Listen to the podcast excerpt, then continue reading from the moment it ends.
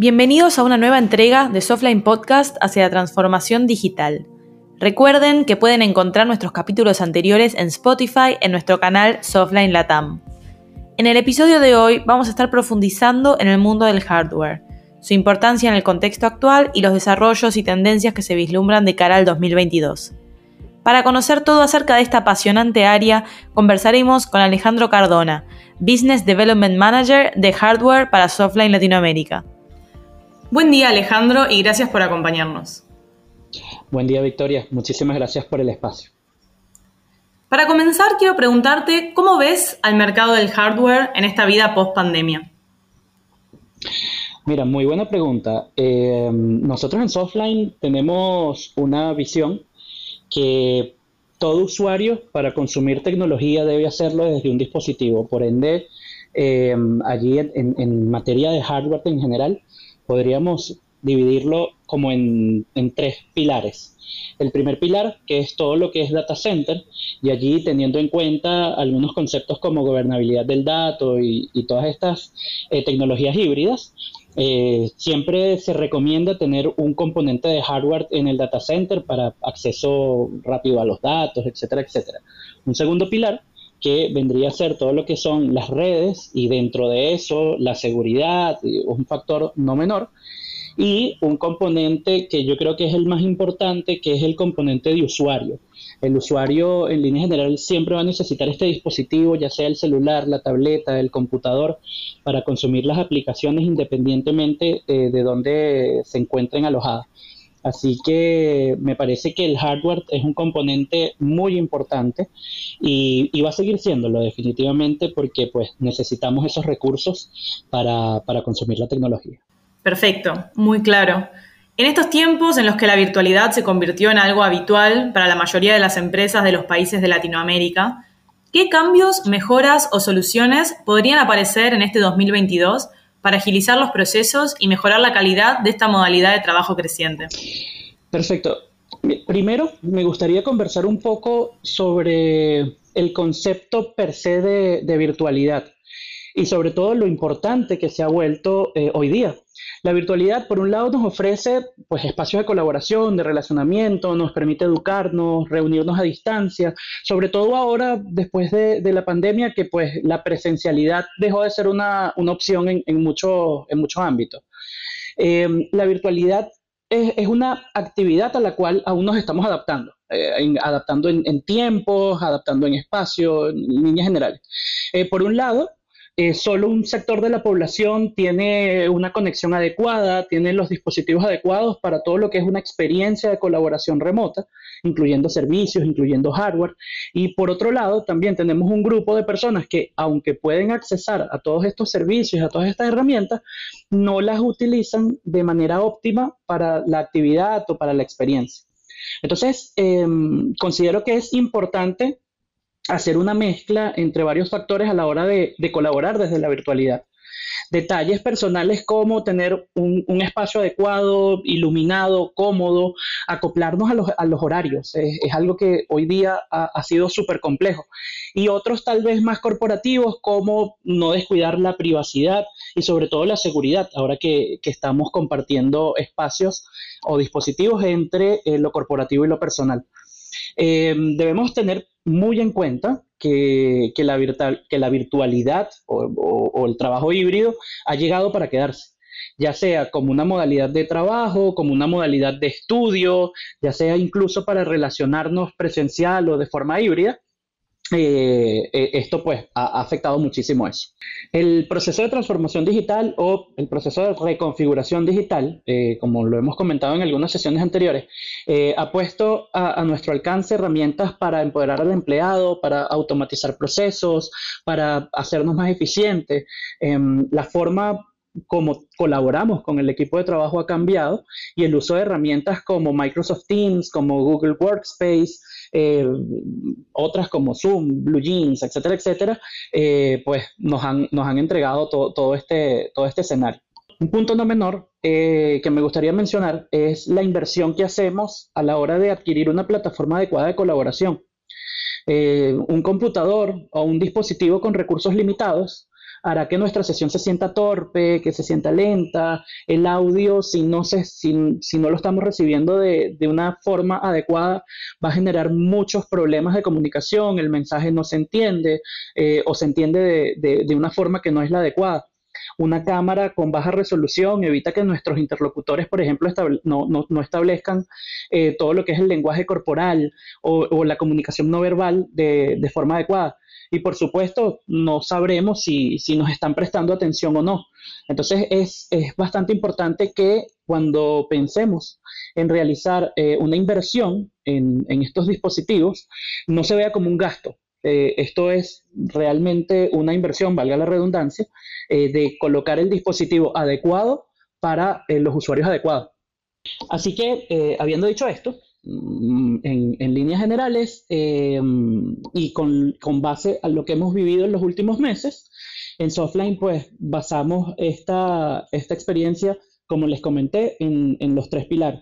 El usuario, los colaboradores, el recurso humano, que es el motor esencial de nuestras empresas y por supuesto de nuestra sociedad, eh, que hoy día exige estar conectado desde cualquier lugar, desde cualquier dispositivo y por supuesto con toda la información al alcance de su mano.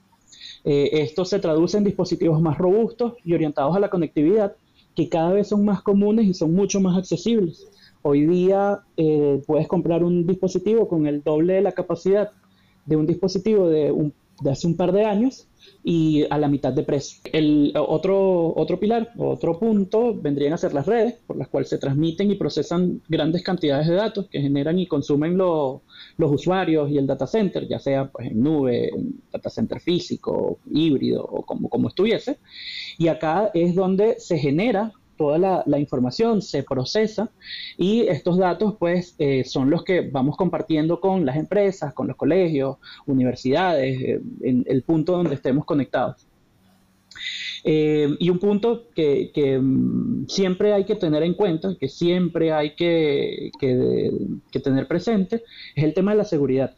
si bien estos pilares como, como, tal nos van a ayudar a colaborar y a adaptarnos a la nueva normalidad, eh, es súper importante mantener temas sobre la mesa como la seguridad, la privacidad, la gobernabilidad del dato, que el dato debe estar disponible para los usuarios y para la empresa en todo, en todo momento.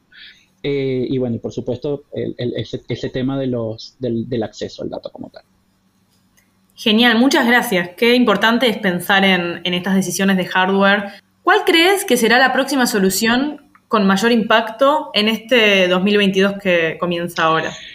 Mira, yo creo eh, que de hecho ya lo estamos viendo, que la mayor evolución viene hacia las tecnologías con foco en la forma en la que nos relacionamos. Soluciones basadas en comunicación, en cómo nos acercan, en la que nos ayudan a crear eh, de una forma novedosa cercanía con las demás personas. Términos como, por ejemplo, el metaverso, que, se está escuchando muchísimo, se estarán, o sea, nos, generan algunas dudas y, nos estaremos preguntando cómo este nuevo mundo virtual y para comprender estas tecnologías, etcétera, etcétera. Así que yo creo que lo primero es desaprender mucho de, los prejuicios que teníamos en plataformas como, no sé, eh, videojuegos, eh, tiempo de consumo de pantallas y todas estas tecnologías similares y una vez nos deshacemos de eso, empezar a ver desde cero eh, tecnologías, tendencias como realidad aumentada, realidad virtual eh, y, todas estas tecnologías similares.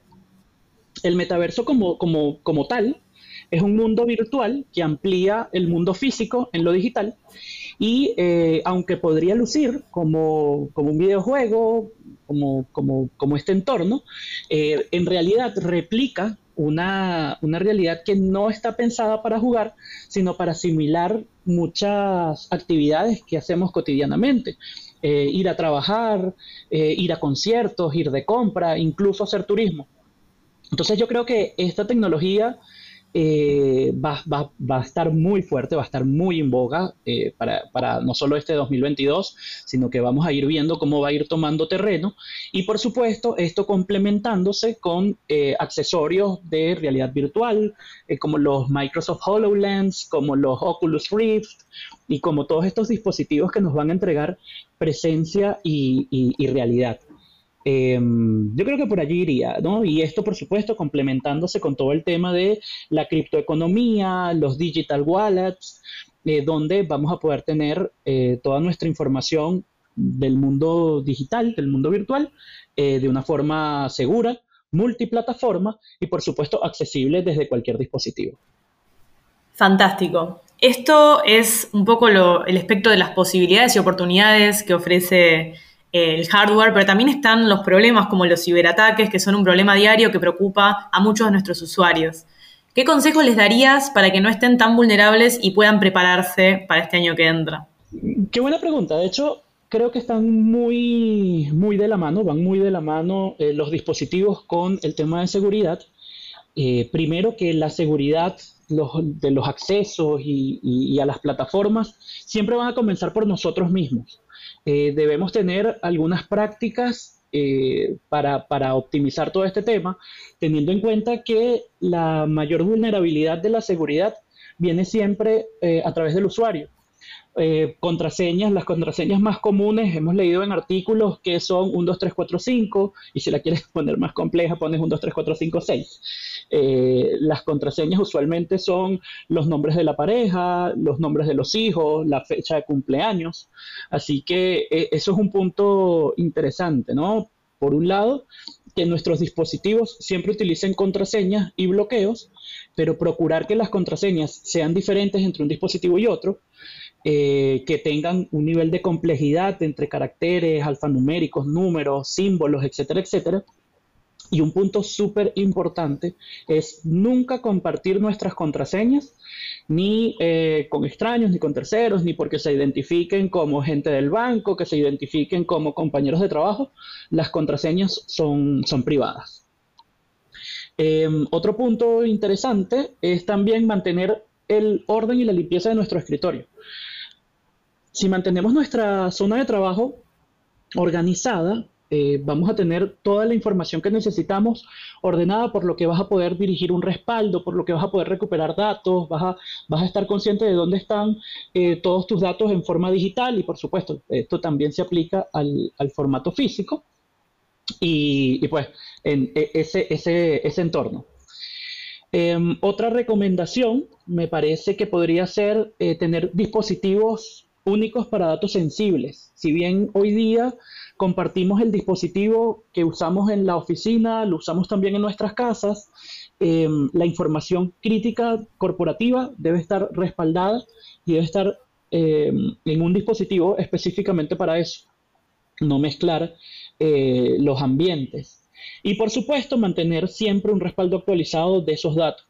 Em, un respaldo físico, ya sea en una unidad de disco, ya sea en, en un servidor en premisa, nos puede entregar un escenario de recuperación de datos en caso de desastre muchísimo más rápido, muchísimo más atractivo que eh, un plan de recuperación basado con datos estrictamente en la nube. Además que eso nos puede generar costos adicionales o gastos adicionales a la hora de descargar todos esos datos.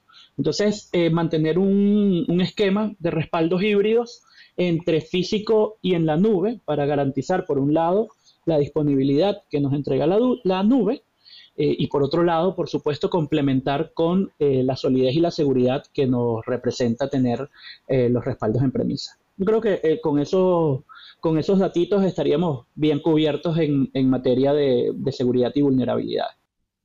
Si hablamos de tendencias, ¿cuáles piensas que tendrán lugar en el mercado de los dispositivos? Mira, creo que los dispositivos inteligentes están no solo ganando terreno, sino también ganándose nuestros corazones. Ahora que, tenemos eh, dispositivos como eh, el Google Mini, eh, estos dispositivos que con un OK Google puedes crear un hilo musical en la casa, puedes encender las luces, puedes ya ir creando un entorno de, de smart housing. es, una tendencia que, que está llegando y que definitivamente em, se está posicionando bastante bien. Em, eso en, nuestros hogares para dispositivos de consumo. Estamos viendo cómo eh, fabricantes como Apple, como Samsung, Xiaomi, eh, incluso Huawei están entregándonos dispositivos que nos entregan estos múltiples entornos para que tengas por un lado todo lo que es la data corporativa segura, por otro lado, que tengas acceso a tus datos personales y em, que también puedas incluso accesar a escritorios virtuales que te entregue el entorno corporativo. Creo que la, tendencia va por allí hacia los dispositivos de consumo, hacia lo que es eh, colaboradores, personas, y hacia el lado de data center, eh, igualmente todo lo que es eh, data center híbrido y soluciones como consumo. Hay fabricantes como HP Enterprise, Lenovo, Dell, que ahora pues en su modalidad de, de procura de dispositivos, nos entregan un data center en premisa y eh, se factura al cliente o se consume esta tecnología por uso.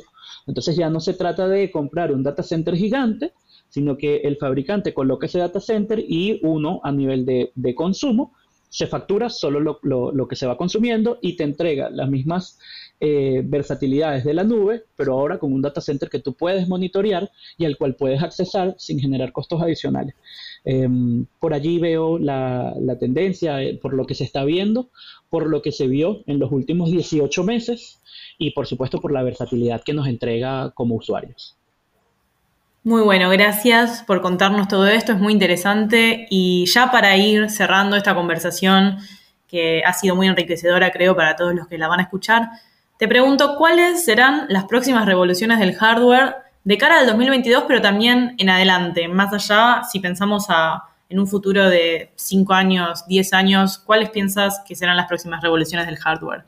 Definitivamente eh, los temas de, realidad virtual, los temas de, realidad aumentada, podemos ver cómo hoy día hacemos, por ejemplo, clases de medicina, clases de veterinaria con un, una, con un una persona o con un animal al frente, donde eh, de manera virtual podemos seccionar, podemos dividir igualmente pues estos, estos temas de eh, que los estudiantes puedan asistir a una clase en Argentina, Perú, Chile, Uruguay, Paraguay, en cualquier parte de, Latinoamérica eh, y puedan asistir a una clase en, no sé, en Europa tal vez.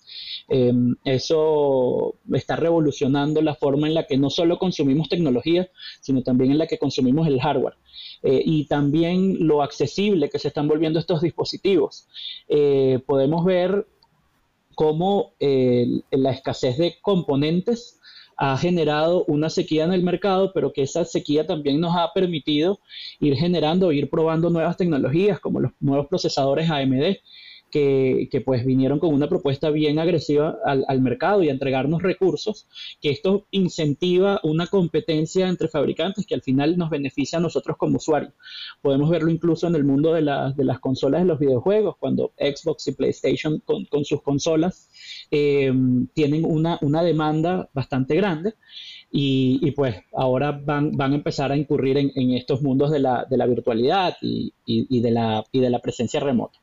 Así que eh, creo que el, tema de la revolución del hardware eh, viene con estos dispositivos, con esta forma amigable en la que vamos a consumir la tecnología y bueno, nada está escrito, así que yo creo que todos estamos muy curiosos y expectantes a lo que viene y pues aquí tendrán a un compañero, un asesor de confianza en cuanto al consumo de dispositivos y de hardware se refiere. Qué bueno, muchísimas gracias. Estoy totalmente de acuerdo que estamos todos expectantes y ha sido muy enriquecedor escucharte. Gracias por estar con nosotros en, esta, en este episodio. Muchísimas gracias, Victoria. Muchas gracias Alejandro por compartir esta conversación con nosotros y a ustedes muchas gracias por escucharnos. Recuerden que pueden seguirnos en redes sociales, en Facebook y LinkedIn como Softline Latinoamérica y también en Instagram como arroba Softline y allí sugerirnos lo que quieren escuchar en esta temporada de Softline Podcast. Nos oímos en el siguiente capítulo.